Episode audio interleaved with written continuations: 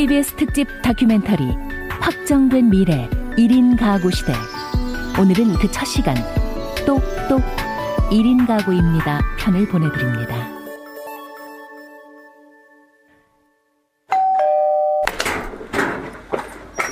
옆집에 새로운 사람이 이사 왔습니다. 안녕하세요. 여러분이 2016년 서울에 살고 있다면 이 사람이 1인 가구일 확률은 25%입니다. 네 집 중 한 집이죠. 옆집에 새로운 사람이 이사 왔습니다. 안녕하세요. 여러분이 2030년 서울에 살고 있다면 이 사람이 1인 가구일 확률은 30%가 넘습니다. 세 집 중 한 집, 꽤 높은 확률이죠. 어, 혼자 살면 일단 눈치 안 보면 살 수 있어서 좋고요. 뭐 세탁 서비스나 다른 것들이 많이 나와서 되게 편리하다고 느끼고 있어요. 심야 영화를 혼자 보러 갈 수 있고 이걸 제가 계획을 세울 수 있다는 게 가장 좋은 것 같아요. 홀가분할 것 같아서 부러워요.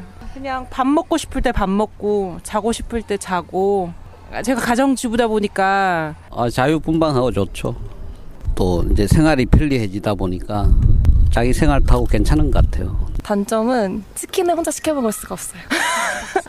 같이 먹는 즐거움이 좀 없으니까 결혼도 해서 아기들도 있고 그냥 다른 가정들처럼 사는 게 제일 좋은 것 같아요. 그렇게 살고 싶어요. 우리 집안에 좀 두 사람이나 있거나 나이 먹어서 결혼도 안 하고 못 살아서 못 가는 게 아니라 조건도 좋은데도 이렇게 안 가대. 그 바보가 하는 짓이야 그게 능력이 없는 사람들 한마디로 잘못된 건데 지금 혼자 산다면 나라 망할 짓이요. 사람 생산도 이제 인재가 돈이요. 혼자 살고 결혼 안 하고만 후손이 없잖아. 청년들이 취업을 못해서 결혼도 자연스럽게 늦어지고 어, 취업을 준비하는 제 입장으로서도 앞으로 걱정이 많이 되는 그런 현상입니다.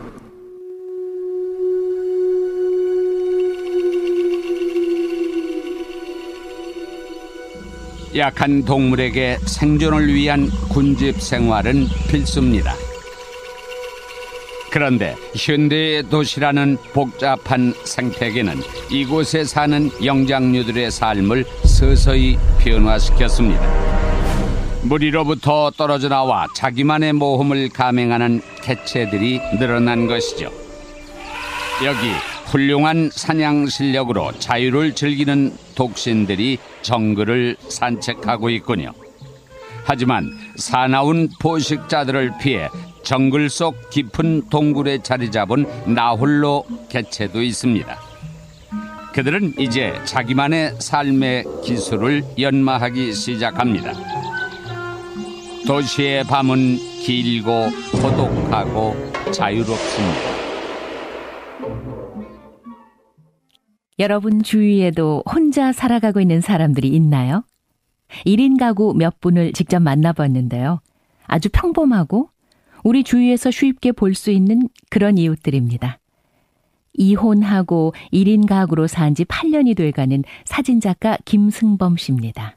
누가 나한테 뭐라 그럴 사람 없고 하고 싶을 때 하고 하고 싶지 않을 때 안 하고 장단점은 있지만 나에 의해서 살 수 있다는 거. 제 친구들이 사실은 절 부러워해요. 뭐든지 넌 할 수 있지 않느냐. 이런 얘기 들을 땐 뭐 고개를 끄덕이기도 하지만 뭐 그래도 전 또 그 가정에 대한 아련함이 있잖아요. 있었다가 또 저는 없어졌으니까 불현듯 사람에 대한 그리움, 가족에 대한 그리움 그런 그리움이 뼈시리게 느껴질 때가 가끔씩 있어요.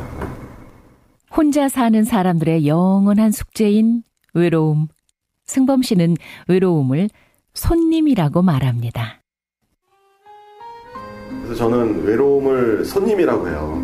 그 손님하고 어떻게 내가 사귀느냐에 따라서 내가 우울해질 수도 있고 내가 그 외로움을 통해서 다른 일을 또 집중을 할 수가 있고 하거든요. 인간에게 있어서 외로움이나 고독은 굉장한 찬스인 것 같아요. 그러니까 내 자신을 더 성숙하게 더 내 내면을 깊이 들여다볼 수 있게 해줄 수 있는 좋은 찬스인 것 같아요. 김승범 씨는 이렇게 혼자 살아가는 법을 조금씩 배워가고 있습니다.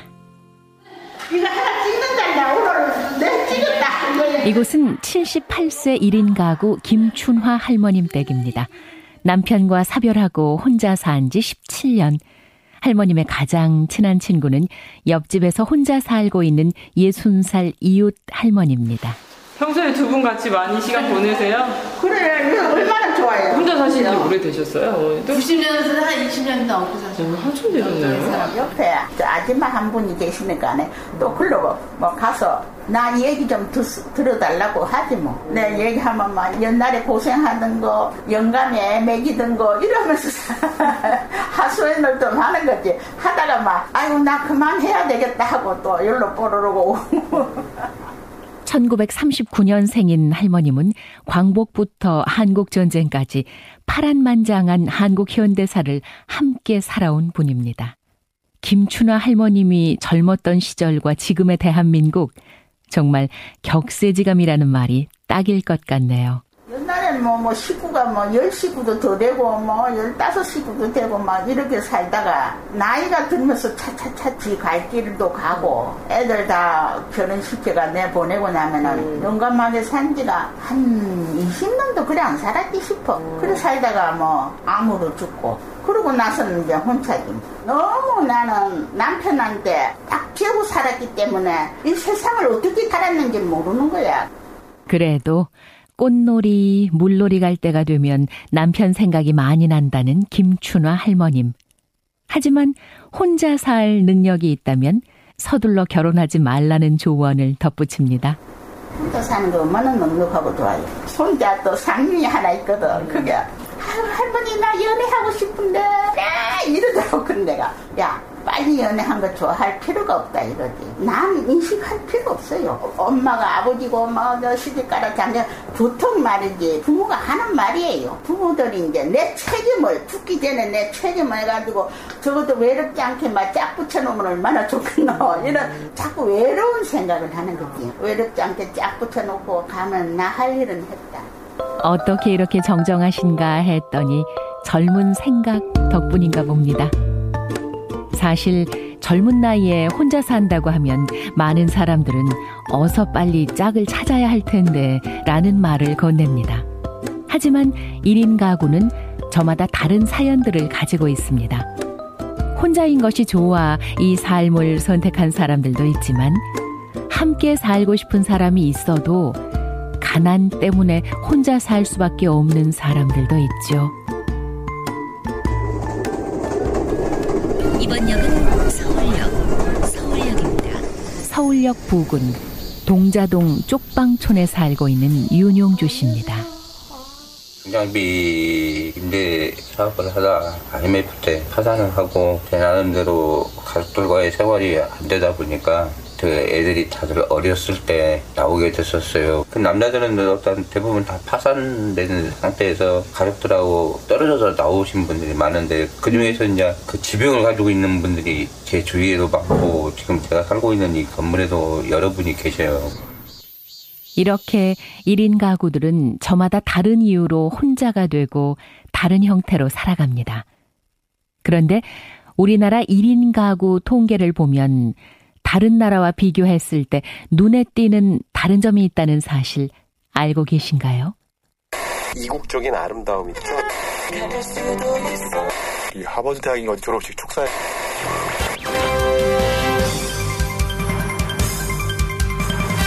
한국의 1인 가구 증가세는 세계에서 가장 빠릅니다. OECD 회원국 중에서도 1인데요. 심지어 지금 현재 한국에서 가장 많은 가구 형태가 1인 가구입니다. 놀랍지만 사실입니다. 이제는 할아버지 할머니와 사는 집보다 훨씬 더 많아진 1인 가구, 싱글족. 앞으로도 그 증가 속도는 점점 더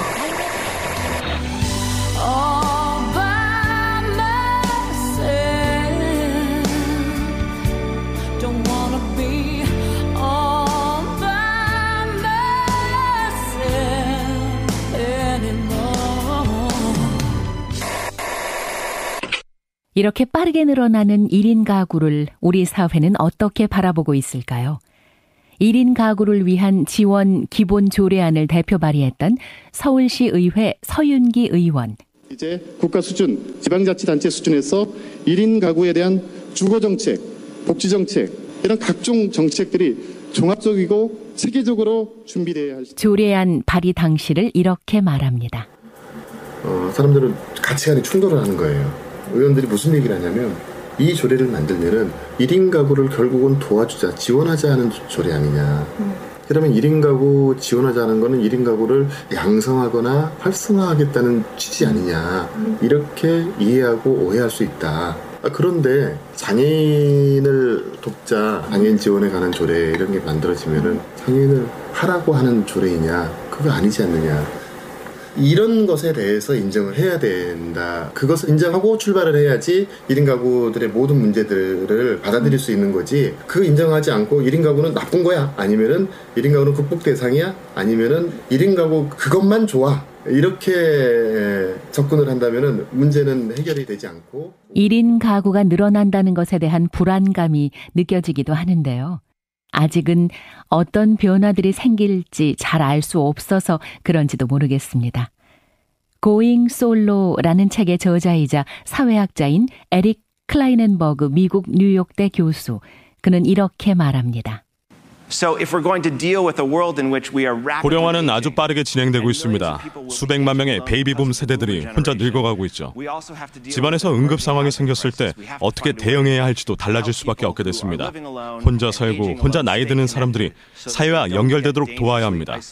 고립이나 외로움이 개인과 사회에 치명적인 위험이 되지 않도록 말이죠. 새로운 삶의 방식은 이미 시작됐습니다. 좋다 나쁘다의 문제가 아닙니다. 그저 믿을 수 없을 만큼의 변화라는 것. 그것이 중요합니다. 우리 사회에도 이미 그 변화가 조금씩 눈에 보이기 시작합니다. 1인 가구를 위한 합리적인 이사가 시작됐다. 앱으로 미리 결제를 해놨기 때문에 서로 눈치 보지도 않고 시간 절약하며 이사를 할 수 있다는 사실. 윙크하거나 고개를 갸우뚱 이런 로봇과 함께라면 혼자 살아도 정말 외로울 틈이 없겠죠. 1인 가구가 늘어나면서 편의점에서 파는 소포장 과일이 인기인데 최근엔 1인용 수박까지 팔기 시작했습니다. 핸드백 같은 작은 차례상이 인기를 끌고 있고 1인용 전과 나물, 약식도 불티나게 팔리고 있습니다. 혼자만의 여유를 즐기고 싶은 솔로들이 증가하면서 혼밥뿐 아니라 혼자 술 먹고 혼자 노래하고 혼자 영화도 보는 등 혼놀족의 형태도 다양해지고 있습니다.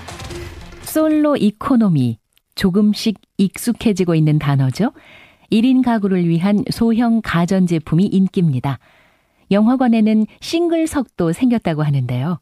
1인 전용 고깃집, 1인 전용 노래방도 인기라고 하니 외로움을 달래는 법도 친구를 사귀는 법도 바뀌어가는 것 같습니다.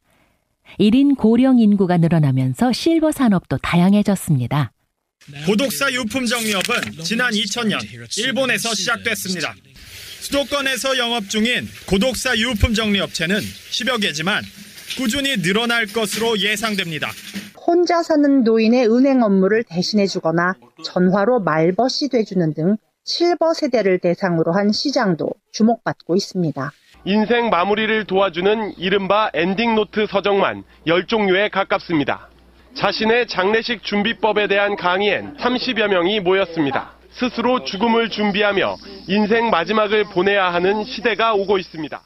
가족이 아니라 자신 스스로 노후와 죽음을 대비해야 한다는 생각이 조금씩 퍼져가는 것 같습니다. 이뿐만 아닙니다.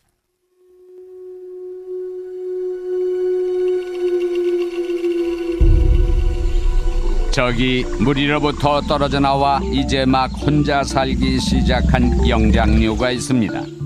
이불 빨래, 공과금 내기, 고장난 보일러 고치기, 세탁소에 맡긴 옷 가지고 오기. 더 이상 가족들에게 미룰 수 없는 살림의 과제들이 하루하루 쌓입니다. 게다가 저녁이면 강 건너 무리 집단에서 된장찌개 냄새가 자기 영역까지 풍겨옵니다. 식탁 위에 냉동 식품을 보며 외로움에 몸부림치는 나홀로 족. 그는 자신보다 먼저 독립한 형제를 찾아가 보기로 합니다. 독립의 비법, 살림과 고독의 사용법을 배우기 위해 광역버스에 몸을 씻습니다. 사람들이 결혼을 안 했다고 하면 이렇게 물어보는 거예요. 그럼 자취하겠구나. 재빨래를 제가 하고 음식물 쓰레기까지 퇴비로 만드는데 마치 그것은 너 가정이 아니라 너 살림집이 아니라 네가 잠시 거쳐가는 과정인 것처럼 그 자취방의 임시 거처를 지나서 스위트홈에 너는 도착해야 될 것 같은 느낌이 있는 혼자 산다면 무조건 다 자취방인 거예요. 아니 무슨 무슨 자취야? 난 살림집인데.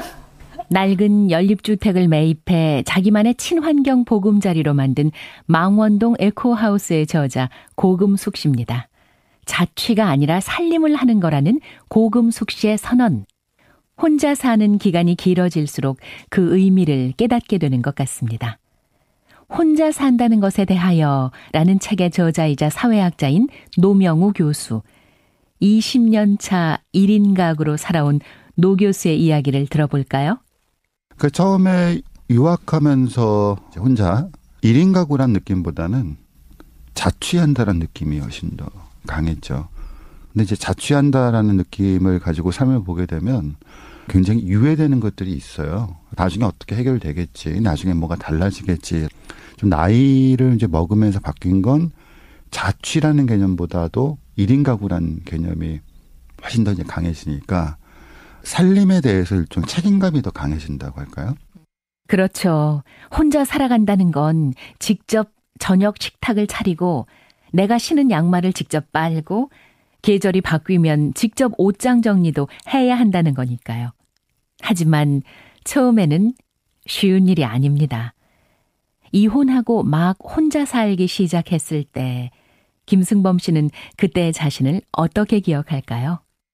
살림이란 게 다른 게 아니라 살리는 일이잖아요. 자기를 돌보지 않으면 집에서도 노숙자하고 똑같이 살 수 있습니다. 남이 보지 않는 혼자 노숙자. 발을 피해서 빨래를 피해서 다니는 그런 환경, 또 음식 쓰레기 버리지 않고 막 냄비 안에 곰팡이 쓸어 있는 거 지나서 생각해 보니까 자아감이 완전 바닥이에요. 그럴 때. 제가 그 시간들이 계속 창피하더라고. 창피해서 집에서 입는 티셔츠 하나, 바지 하나 깔끔하게 입자. 밥 한 끼 먹더라도 상에서 반드시 잘 차려서 먹자. 날 위해서. 이렇게 혼자 사는 근육을 키워나가는 일, 이것을 자립이라고 표현한다면 자립하기 위해서는 꼭 필요한 몇 가지가 있습니다. 다시 노명우 교수입니다. 첫 번째로 저는 경제적 자립이 매우 중요하다고 보고요. 자기가 삶을 영위해 나갈 수 있는 돈을 스스로 조달할 수 있어야 자립의 가장 기본적인 기초가 이루어지는 거죠. 또 두 번째로 살림의 자립이에요. 살림이라는 건 의식주 문제를 포함하고 있는 거죠. 또 마지막으로 일종의 자립을 완성하는 건 저는 정서적 자립의 문제도 있다고 봐요. 자립의 문제라는 것이 어린아이 단계에서 벗어나서 성인이 되는 거라고 했었었는데 만약에 어떤 사람이 1인 가구인데 감정의 자립을 이뤄내지 못했다. 얼마나 밤이 힘들겠어요. 외로움이 밀려오면 억울한 감정이 생겼을 때, 화가 났을 때, 분노했을 때, 그걸 감정의 자립을 통해서 본인 스스로 본인이 가장 능동적으로 해결하지 못하면, 근데 주변에 아무도 없으면 너무나 감정적으로 피폐한 상태가 돼버릴 가능성이 매우 높잖아요. 경제적 자립과 살림의 자립, 그리고 감정의 자립. 세 가지 다 무척 중요해 보입니다. 그런데 가만히 살펴보니 이 자립이라는 게 꼭 1인 가구만의 문제일까 하는 생각도 드는데요. 노명우 교수는 그렇지 않다고 말합니다. 자립의 문제는 1인 가구만의 문제가 아니라 만약에 인간이 성숙을 원한다면 그리고 인간이 누구로부터 의존적인 삶을 사는 것이 아니라 정말 독립적인 삶을 한 개인이 원한다라고 하면 누구에게나 부딪힐 수밖에 없는 문제 내지는 누구나 해결해야 될 일종의 과제와도 같은 거죠. 고독은 인간학적인 관점에서 놓고 보면 한 인간이 성숙하는 과정에서 당연히 나타나는 관점. 인간이라면 마땅히 누구나 해결해야 될 문제인 거고 고독을 다스리는 힘. 그게 어떻게 1인 가구에 만의 문제입니까? 고독이 1인 가구의 전유물이 아니잖아요. 누구에게나 나타날 수도 있는 그런 인간학적인 감정을 다스리는 건 우리 모두의 과제이기도 하니까요. 고금숙 씨의 생각도 들어볼까요? 하나가 되든 둘이 되든 어떤 식의 삶의 방식에서 자기가 행복하려면 자기가 원하는 바를 알고 자기가 누군지를 아는 내면의 근육이 있어야 되고요. 다른 건 그렇게 노력하면서 동남아 3박 5일 여행 갈 때 고르는 옷은 5시간 동안 고르면서 자기를 쳐다보고 자기가 뭘 좋아하는지 보는 일에 대해서는 혼자 앉아서 5시간 생각하지 못해요. 내면의 근육이 잘 안 크는 거죠.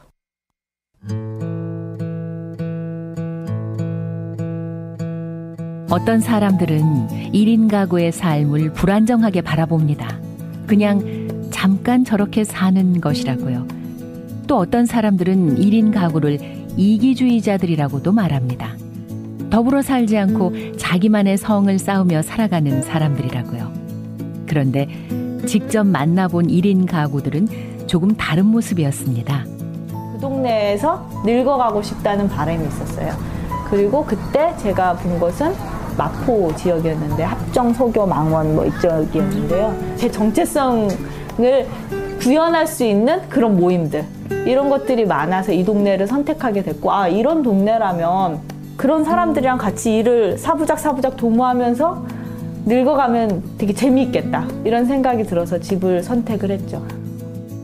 고금숙 씨는 자기만의 방이 아니라 이웃과 함께하는 마을에서의 삶을 꿈꾸고 있었습니다. 김승범 씨는 어떨까요? 잘 산다는 거는 나를 객관화시켜서 내 아이를 키우듯 내가 나를 보면서 잘 살게 만드는 거예요, 나를. 그리고 좋은 사회를 살면서 나 혼자가 아닌 여러 사람과의 관계를 맺으면서 내 자존감, 사회성도 또 계속 유지하고 저는 제가 어떤 일로 인해서 혼자 살게 됐지만 어차피 제가 그 구조가 됐으면 이 구조 안에서 저는 최선의 선택을 해야겠다는 생각을 했기 때문에 그 최선의 선택이 잘 살고 행복할 수 있어야 된다.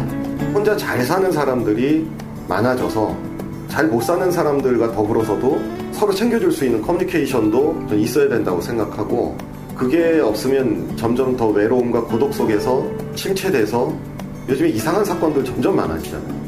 그런 것들이 다 어쩌면 외로움과 고독 속에서 생겨나는 괴물들이거든요. 나로 인해 다른 누군가가 행복해질 수 있으면 좋겠다.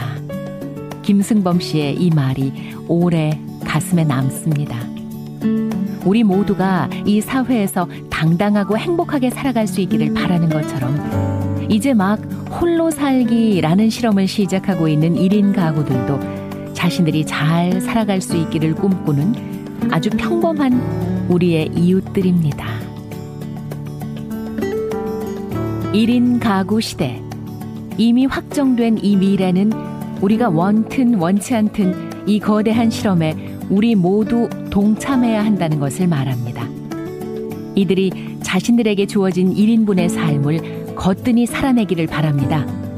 행복한 1인 가구가 많아진다는 것.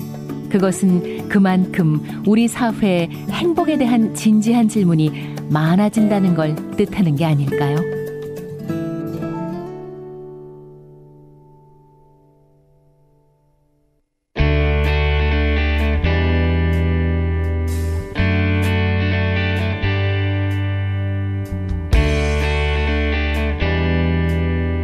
CBS 특집 다큐멘터리 확정된 미래 1인 가구 시대. 오늘 그 첫 번째 시간 똑똑 1인 가구입니다 편을 보내드렸습니다. 지금까지 취재 구성 김다은 정경희, 내레이션 이금희, 음악 이지은이었습니다. 내일은 제2부 혼자 그리고 함께 1인 가구와 함께 살기 편이 방송됩니다.